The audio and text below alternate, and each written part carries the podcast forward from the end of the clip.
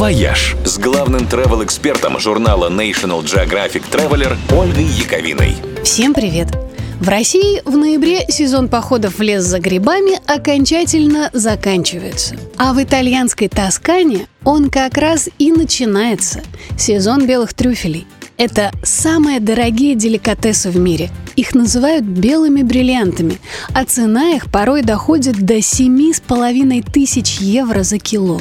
А все потому, что их невозможно выращивать искусственно. Растут они только в симбиозе с некоторыми видами деревьев прямо на их корнях под землей и лишь в нескольких точках планеты.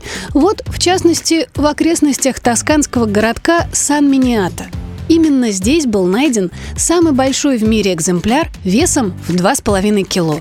И теперь каждую осень здесь начинается настоящая грибная лихорадка. Сотни трифилау, грибников-старателей, отправляются на поиски сокровищ. Определить, где именно под землей прячется гриб, невозможно. Поэтому люди зовут на помощь тех, кто такие вещи чует нюхом.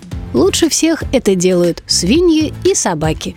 Но свиней сейчас уже почти не используют. С ними проблема в том, что тут важно успеть отобрать трюфель у хрюнделя, пока он его не сожрал. А это не всегда получается. Собаки же грибы не едят. Правда, их надо годами тренировать. Так что хороший пес Трифилау стоит порой, как породистый рысак. Со второго уикенда ноября в Сан-Миниато начинаются трюфельные аукционы, а в городок приезжают гурманы со всего мира, потому что в это время в ресторанах много блюд с трюфелями, и стоят они не так дорого, как обычно. А еще в это время здесь проводят трюфельные экскурсии для туристов. И в процессе даже можно найти ценный гриб, что делает процесс весьма азартным. Это вам не сыроежки в Подмосковье искать.